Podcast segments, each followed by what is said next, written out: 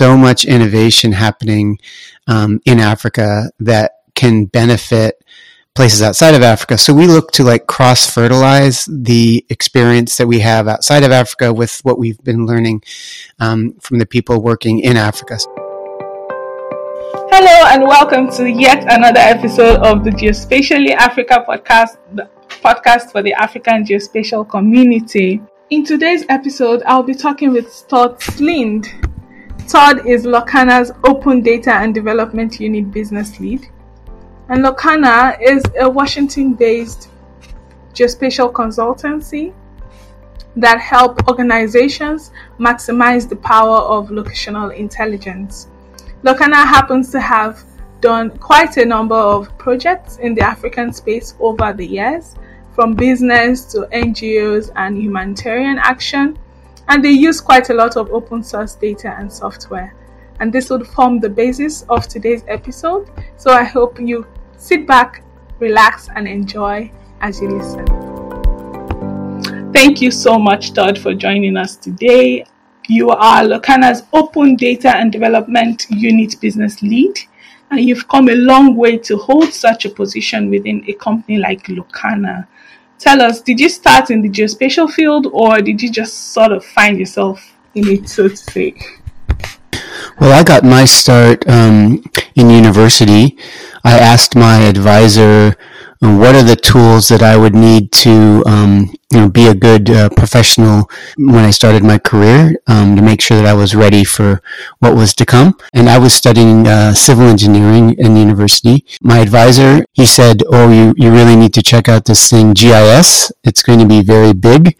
Um, so this was some years ago. We've had GIS for a long, long time now, but um, but when I was in university, I got the great advice to um, to learn before I left university about GIS and and learn how to apply it to different types of problems. So um, so that's how I got my start, and uh, and I've uh, I've, I've since um, you know I started in transportation. It was the the field that I I did geospatial work in, and then I've I've been able to uh, work along uh, uh, other different industries and um, and uh, domains and um, helping to solve different problems. Yeah, and that's one thing I really like about the GIS tool, so to say, in any career development. So it's something that's applicable across board.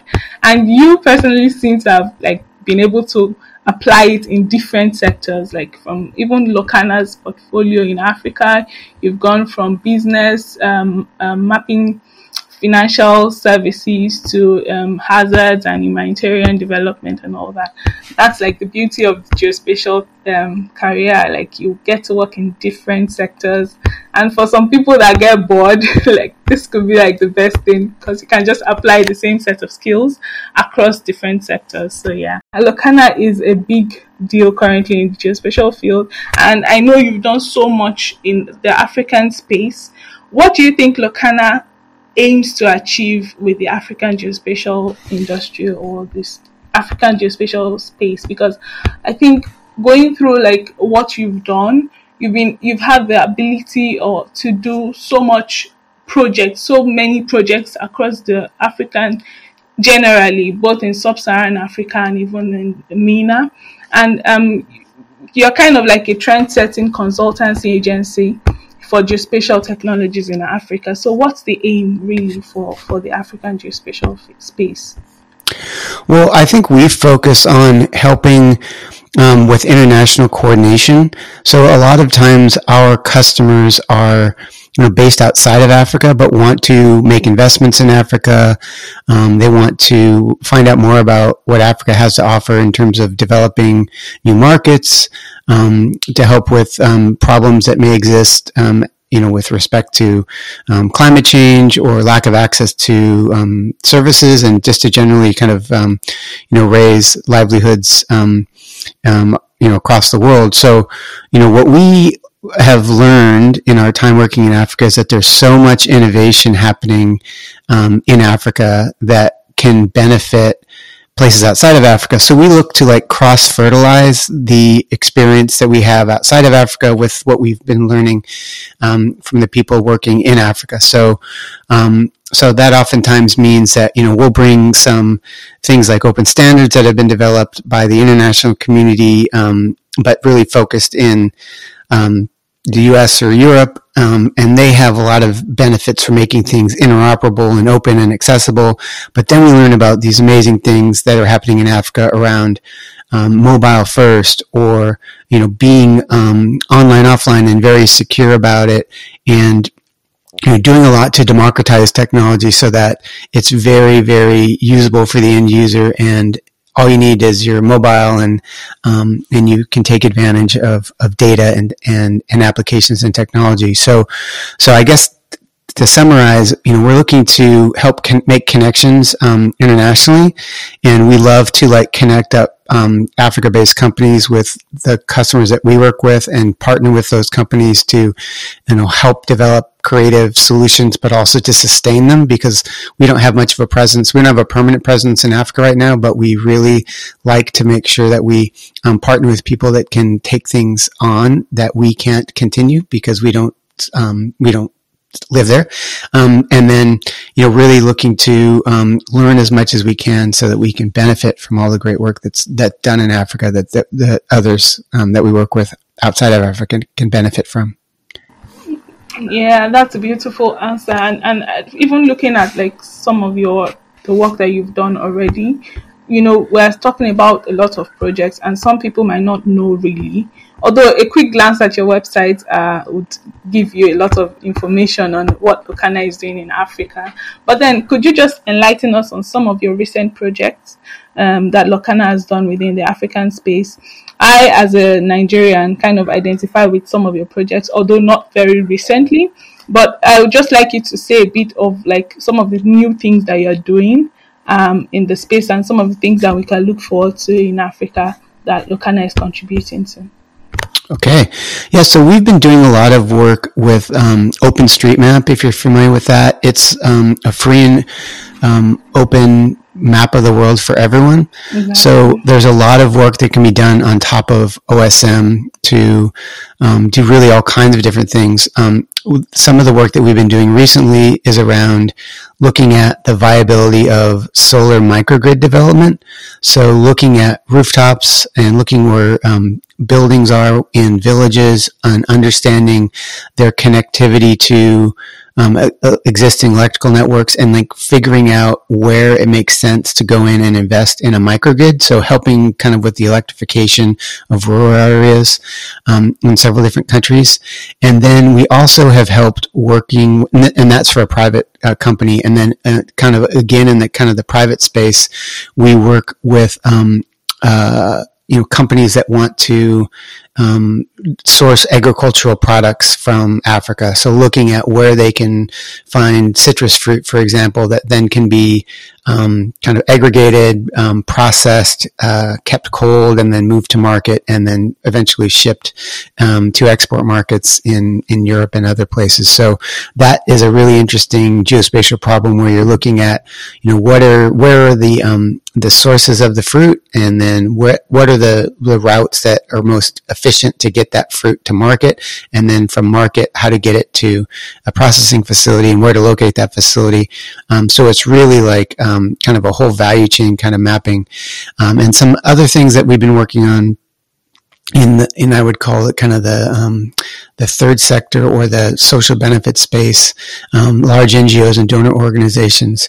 Um, it's bringing together a lot of data that help um, kind of um, paint the picture of where climate change is going to have the most um, impact, and then figuring out where um, areas um, exist that don't have the adaptive capacity to deal with that uh, impact very well. So, focusing investments on um, areas that are going to be greatly impacted by climate change, and then um, helping to get policies in place and um, resources in place to help those um, those communities adapt. And and and you know that is them kind of taking the form of like a web-based tool to um, to look at a map and then filter out areas that um, you be, might be most interested in. If you're interested in livestock, if you're interested in um, agricultural commodities, if you're interested in um, cash crops, those sorts of things, and then if you're interested in you know, things getting more dry, things getting more wet,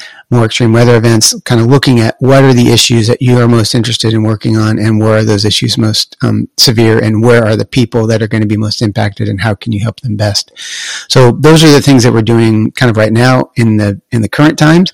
And then kind of in the not too distant past and, and fairly recently, we've worked in the areas of um, humanitarian assistance to um, uh, refugee population. So helping to figure out where folks are migrating to and from and what services they need to, um, you know, be safe and, and be fed and, and get to where they're going and um, have the supports they need to do that safely and successfully. And then we're also working in, um, recently we worked in the area of um, financial access. So we did a lot of work um, to um, working with a bunch of different Africa-based um, organizations to map where financial access points exist and then combine that with population data to identify gaps where financial access needed improvement. And oftentimes that financial access was being improved with um, mobile money. So there was a, an element of like looking at um, the coverage from the mobile network operators and then looking at the existing um, uh, financial networks. So looking at um, brick and mortar banks, at Sacco locations, at um, ATMs, and like figuring out like where um, the central bank can encourage development of financial service access and then how to also affect policy and put incentives in place so that mobile network operators can can really play a big role in helping um, people get access to you know, the ability to make remittances, the ability to make savings deposits and withdrawals, the ability to purchase insurance, and all the financial services that they need to um, to conduct their lives. So um, that that was another thing we did a, a, lot of, and then we've also worked in um, in uh, in other aspects of agriculture and um, and helping to figure out you know kind of where different crops might be best suited to be grown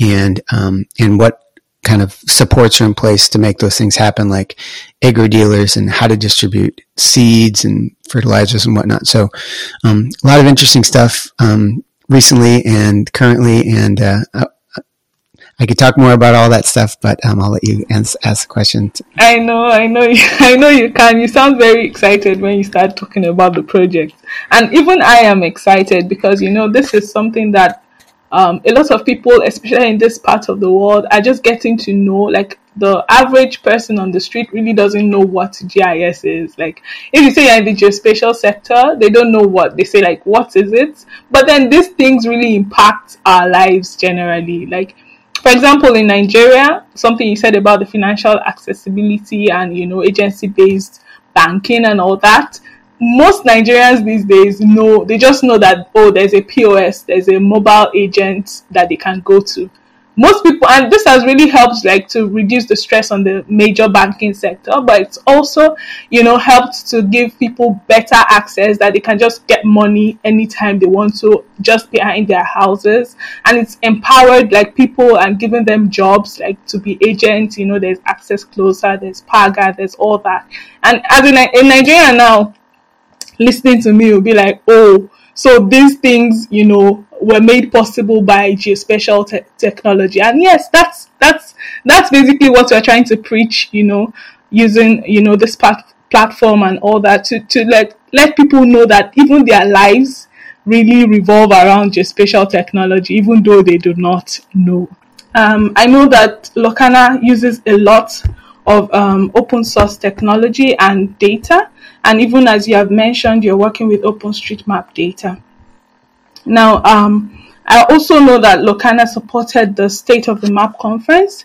Tell us about Locana's involvement with that. I know you use a lot of data from OpenStreetMap, so it really makes sense. But then, how did that come about, and why do you believe so much in the OpenStreetMap's vision? Yeah. Yeah, so we've been working with OpenStreetMap for about 10 years, and we first started using it for our, what we call our kind of our, our traditional GIS analysis projects where we're being, you know, asked to solve a problem with maps.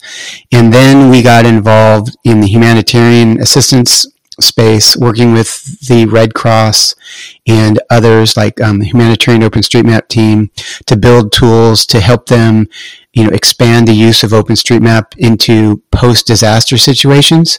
So we helped build a tool based on OpenStreetMap called OpenMapKit, which uses Open but builds on some specific components that are um, useful for capturing OSM data.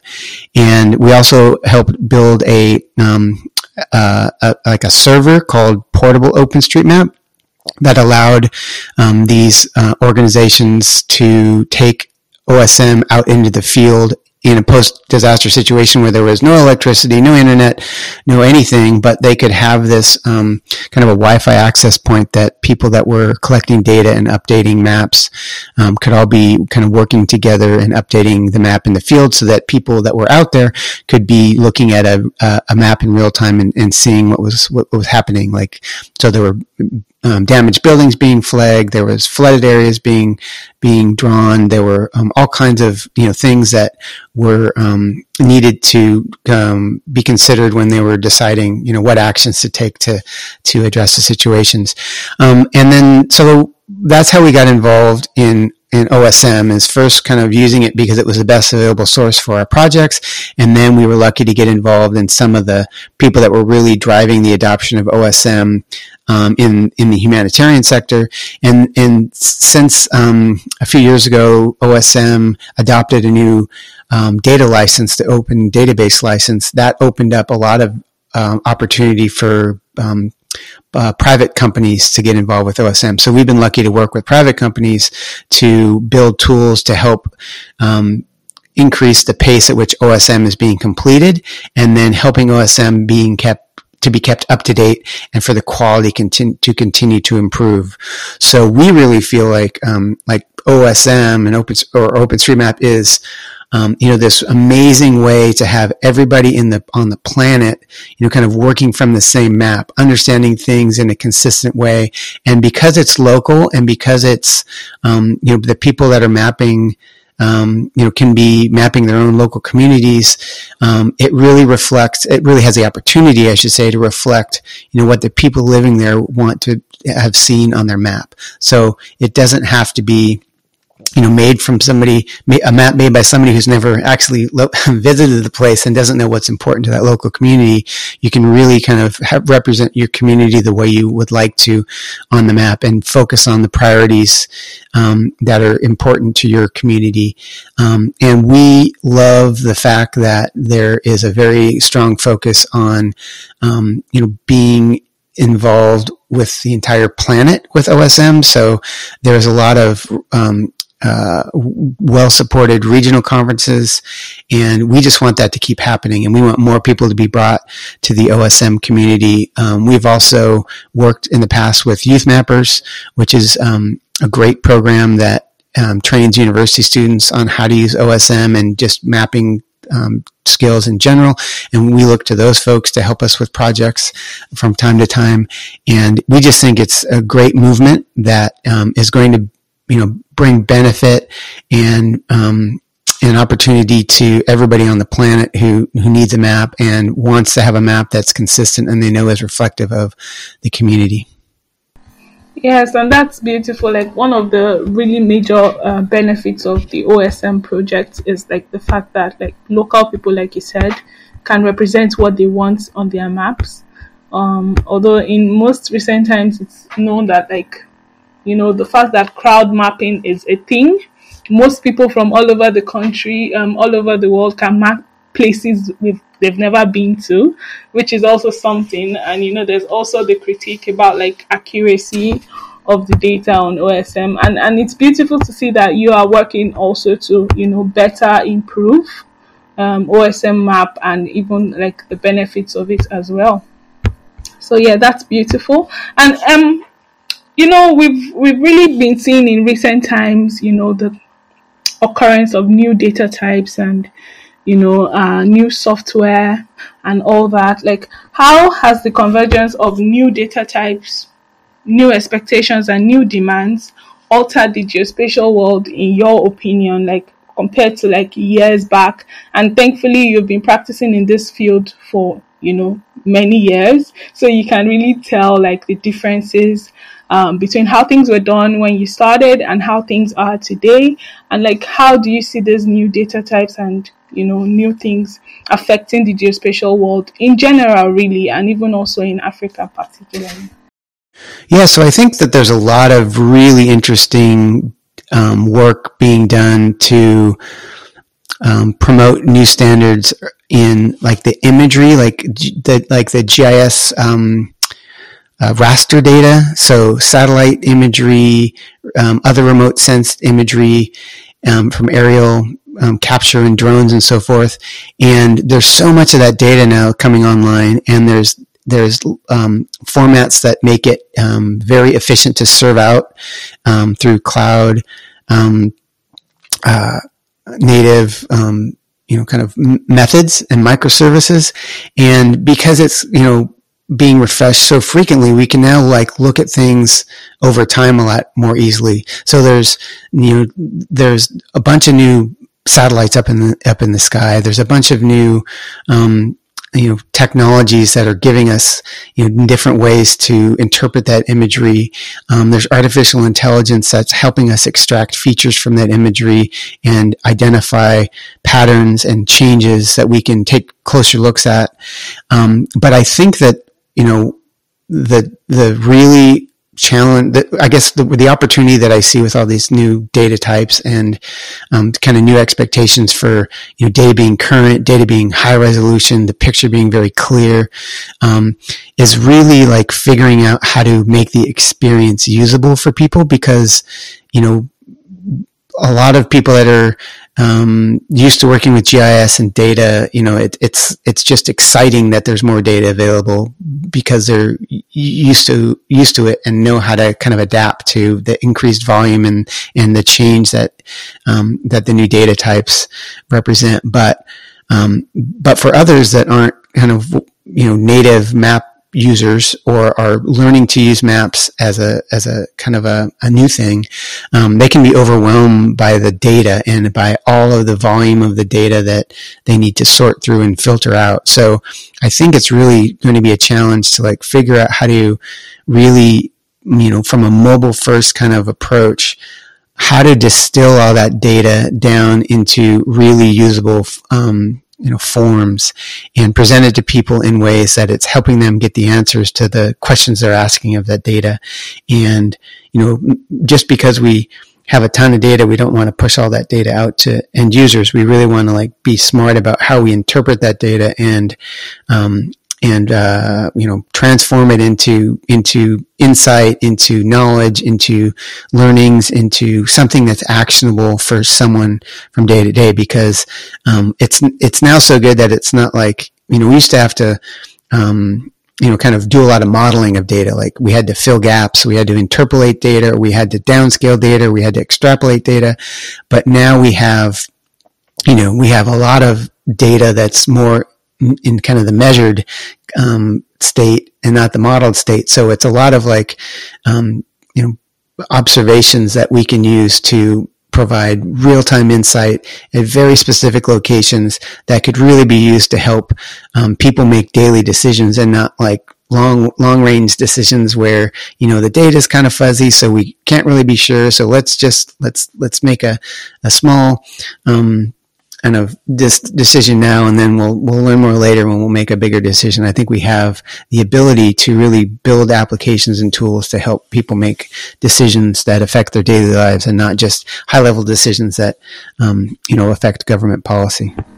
Mm, exactly, and what you said about like the you know abundance of data now you know kind of makes it necessary you know to have analysis ready data and and like that's the field where um, most of the remote sensing experts are coming in to try to uh, make sure that you know this abundance of data can be consumable to the average man on the street. Not that there's so much data, so that's why like you know the innovations in analysis ready data, like I said, and even semantically looking through data to find you know the information and storing that and making it consumable for you know decision makers like you said. And yes like i, I really agree with that. As that's the next challenge now is like you know finding the information and not just the data we've gone past the days where data was so expensive, especially remotely sensed data, that you just had to use one image a year or something. Now you have multiple images per day that are very high resolution, and then it's it's the space, it's the place of now the analysts and like consultants like yourself to find how to compress that information, um, that data, and make it into easy bits of information for decision and policymakers that are not used to it. So yeah, definitely I agree with what you said. And yes, and it's a challenge really even for us in the, you know, the geospatial field generally, like the workers and the consultants and the business owners and all that. Yeah, it's a good problem because you get to be creative. Yeah, it's fun. Exactly. Yeah, you get to be creative and you don't have to have the constraint of not enough data. Now there's so much data. yeah. So yeah, um what's your view on open source and proprietary geospatial data and software? Because you know, as a commercial exper- um, enterprise, how would you correlate your use of open data use open data you don't have to pay for the data like so how do you like say there's balance there between being a commercial enterprise using heavily open source data? Well i, I personally believe that the only data that should not be open is data that's um, that needs to be protected for security, which is usually like critical infrastructure data, personal identity information, you know, things that um, if they get into the wrong hands, it could cause serious harm. So I think that the the, the standard or you know the people's um, first thought should be that this data should be open unless it, it you know meets one of those um, tests or criteria. Um, when we approach problem solving, we want to bring the best available technology, software data to help solve the problem. So we don't think proprietary versus open first. We really like, let's understand the requirements. Let's understand what the end user needs. Let's understand what the capacities of the organization that we're working with are for taking on, if they want to take on proprietary software, do they have the budgets going forward to pay the, the licensing? Um, are they committed to GIS for the long term? Are they going to be having a lot of analysts that are working from the same data? I mean, it kind of is always needs to be requirements driven when we when we do make that decision because if you're looking at like building like a GIS department within a big organization then that really points you to proprietary because you have the whole stack of software and tools that can support all different types of use cases that you might have within that organization. If you're really like looking for something specific, then it's it's mainly being done like on the web, like maybe putting a locator map on a website so people can find where your branch offices are, or um, you know, building something that's really project based that doesn't need to have a lot of kind of long term support, or you know, need to be built so that it can scale to serve you know 100 million people at the same time. Then it makes more sense to do something that's um, using open source tools because open source tools are typically lighter weight. They typically can be more componentized so that you can only take the bits of technology that you want and not take the whole stack or the whole big, um, you know, proprietary package. Um, so it really, in my mind, um, you know, I have a bias towards open because I think that, um, you know, it's great to build things that a lot of people can benefit from. And a lot of the clients that we work with have it as a requirement. So when we work with like a big donor organization or a big government organization, they are asking us to build global public goods and those need to be open and those need to be accessible to, to everyone on, on the planet. So, um, so when we kind of come at it, we like really uh, like to understand, well, you know, what's the long-term view of, of how this is going to be used and who's going to be using it? And is this the start of like a, a more formal GIS function or is this the start of a, of a, um, of a kind of a one-off project that, um, you know, doesn't need quite so much infrastructure behind it. And, you know, generally, if you're going to be doing something that's very highly customized for your use case or for your particular problem that you're trying to solve, then that would point more towards open source. And if you're looking for something that's, um, you know, fairly straightforward, you know, a very understandable and um, kind of traditional uh, GIS problem to solve, then that would go more towards a proprietary because that kind of model is used to like solving the same problems over and over and building software that does that very well. Whereas the open source is, is tends to be more, you know, like, like I mentioned, lighter weight and adaptable to, to unique use cases that require a custom approach. Yeah, that's that's really the point with um, open source and you know proprietary data, and the fact that open source data, like you said, most data, like all data, should be open source, and this is something that I've seen adapted all over the world, you know. But Africa is just you know coming up to that level, and even with the with the advent of the digital earth, um, Africa, at least we know remotely sensed data is becoming even more accessible. But then there's also the case of like socioeconomic data and like you know um you know data such as transport networks and all that which you know we're really just trying to come on board with and yeah like you said like proprietary data um proprietary software then that's the case for proprietary software is the fact that most people tend to go towards even open source, but then there's still the use cases for proprietary software because they are they tend to be more advanced and more capable to do a lot of so many different things. And you said, yeah, that, so big uh, corporations and organizations would maybe definitely maximize the use of that. Now, how is Locana promoting an open and freely accessible catalog for data and people using this data? Because I know this is something that like it's a thing now at Locana and it's a project you're working on. Could you tell us a bit more about this? Yeah, so what we try to do is um, build our application architecture so that they have um, open architectures where we have like a data tier that's accessible via API so that we could theoretically expose that API and anyone who would want access could be granted access directly to the data through the API. So making it so that people can get directly to the source or the raw or the primary data is one of our principles that we try to follow. And that always depends on, you know, our client and what their requirements are. Um, a lot of the projects that we build that are like decision support tools that have like literally hundreds or sometimes thousands of different data layers we encourage our customers to build a data catalog interface so that we you know build a separate metadata database that makes all of those data layers searchable filterable. Um, we uh, make sure that there's like a thumbnail available so that um, people can see the extent and kind of see the contents of the data set so that they know kind of have a do a visual check to like oh yeah that's the data i'm looking for.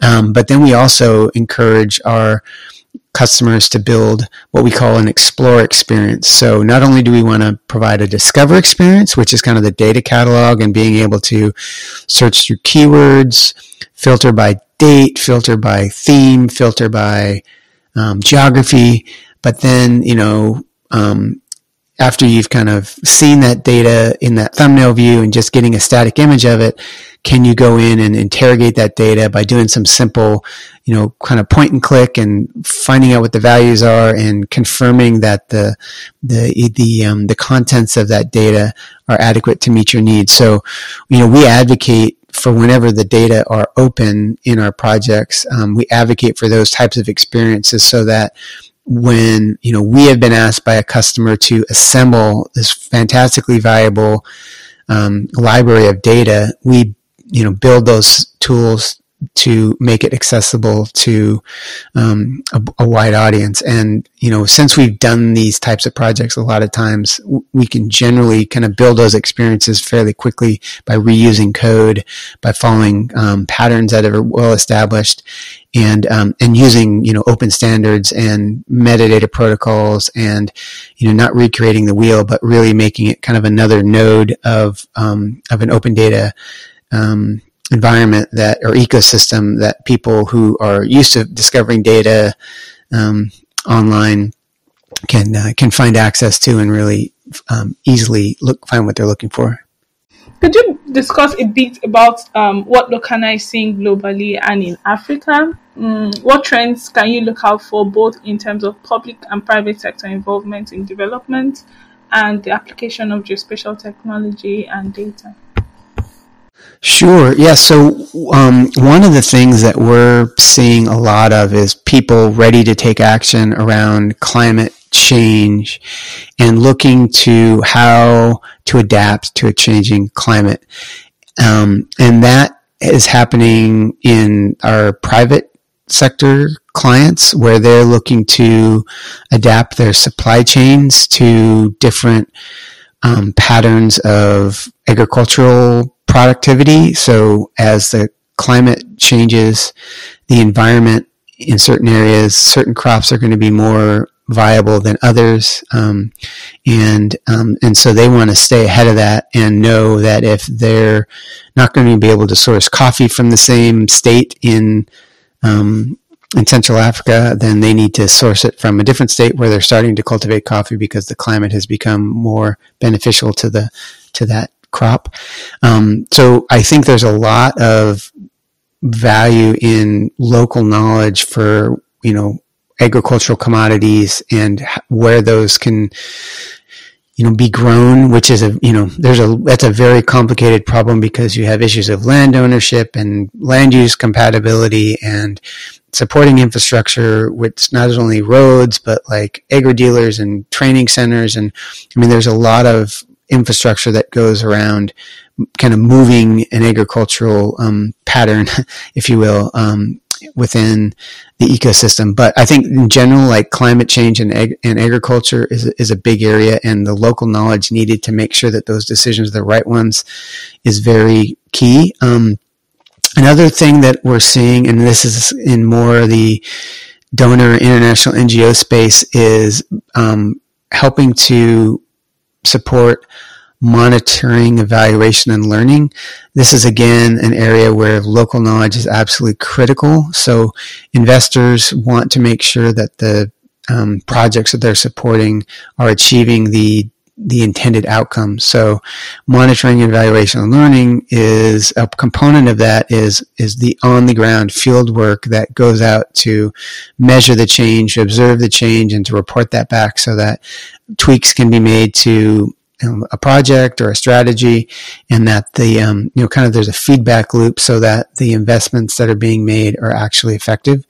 And then um, you know I think that there's a lot of opportunity in uh, what we call you know place matching, and we have some ideas around you know using like social media data and using socioeconomic data and using points of interest data to really um, you know, characterize locations that people find that match their lifestyle this um, preferences.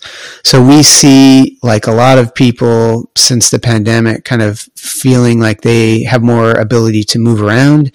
Um, where you know, I moved during the pandemic um, because my job didn't require that I went to an office anymore, and we see that kind of across the globe. So, so we're building tools to like um, take people's preferences in through a quick quiz and then show them different locations that based on their answers might be really compatible to um, where they might want to live or find a, a new job or um, or you know raise a family or you know just have a better um, opportunity space for recreation or meeting people or um, or going to school or whatever the case may be. So I think um, beyond that, there's a lot of like when I look at the commercial mapping industry, I'd say that the base map pieces have been commoditized and largely standardized on OSM. So there's not, so there's still, you know, value in doing OSM, but there, that's going to be kind of volunteered information. I think going forward, just kind of the core OSM stuff. But the big mapping services are looking for points of interest data because that's really where they differentiate and that's kind of the proprietary piece for their base map. So that's what, what, you know, if you, you go into, um, uh, you know, a map and you see a business on a map, you click on that and there may be some um, details about the business, but that sort of thing, like making sure that all of the points of interest are on the map and making sure that those things are kept updated, there is value to be um, to be had there. And um, you know, when big companies are looking to source that data, they're you know willing to pay for it because it has significant economic value. So capturing that kind of data, and if you want to be a data provider, um, that would be a really interesting place to go. And, and it kind of goes back to the origins of some of the earliest geospatial companies and that I was aware of in Africa were building these bu- business listings and going around and um, you know, in, and talking to individual businesses and, and, mm-hmm. and, and they would subscribe to that, that map. Mm-hmm. I think that same kind of business model might exist again because there's mm-hmm. so many more companies that are looking for that data and are willing to pay for it. Well, that's a very good angle to it that personally I hadn't thought about, but then it brings to mind some of the analysis that we're doing. Like you said, uh, those points of interest data and keeping them updated, although it's a very big deal, it's valuable information, like you said and then it's even beneficial to even the businesses themselves because personally you know in my interaction with certain local businesses you know back in nigeria like i've been able to access businesses just by going through like the maps you know? And then some of them even make better sales because of the fact that they are on a map. And this is something that if most businesses knew about no matter how local no matter how small scale it even helps them also to grow. And even apart from gathering the information, it's up to us, people like us, like evangelists of the geospatial sector like us, to influence people to know the benefits of being on a map or being spatially aware as a business also. So yeah, that's a really good angle for and, and also even pointing to the fact that you said something about monitoring and evaluation and it being like a local thing that like local people would have to do to validate what international organizations are doing. And also, I know that you are an international organization. So, do you work with um, local organizations to maybe achieve things like this? And also, even in Africa and Nigeria, where you're so um, vibrant, your work is, are you maybe seeing in some time now having a permanent presence in an African country or something. So like um, having like a you know physical presence and maybe like employing some of the local talents or geospatial talents or people to you know be part of of Locana. Is it something we can look forward to in, in near future or you're okay with just taking up some consultants and some local you know organizations to do the local work well, I think we would prefer to work with partners, and we do have partners um, in Africa that we've worked on projects with, and we, um, you know, we work with both like individual contributors that we find, um, you know, so that can serve a role on a project and you know contribute. Like we had on one project, we had a database architect that worked with us that was based, um, you know, in the same um, uh, city as the client was, and they helped us design the database. They did all the requirements gathering, and then we collaborated on the rest of the application.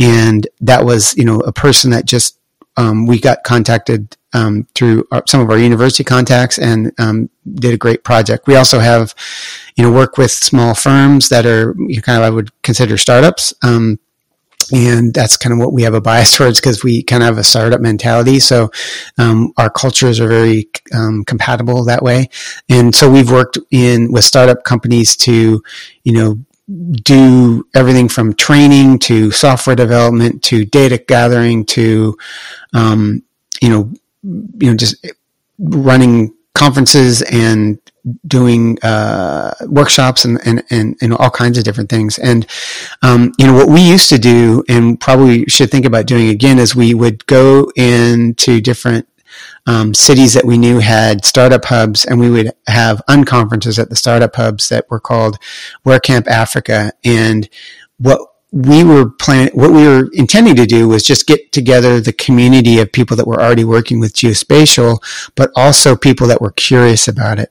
So we would have a good mix of people that were coming to talk about their own um, projects and capabilities, and then we would bring in some other folks, like we would, you know, bring in technology companies, and we would bring in um, people from our client organizations that we're working with, so that we were making connections, but also we were making um, relationships that we could then use when we had project work and we could um, we could work with and um, in uh, in delivering and another model that we've kind of done is a lot of times if it's a big project for an international NGO that is kind of a long term investment for them and they want it to be sustained going forward is that they'll find a host organization to take over.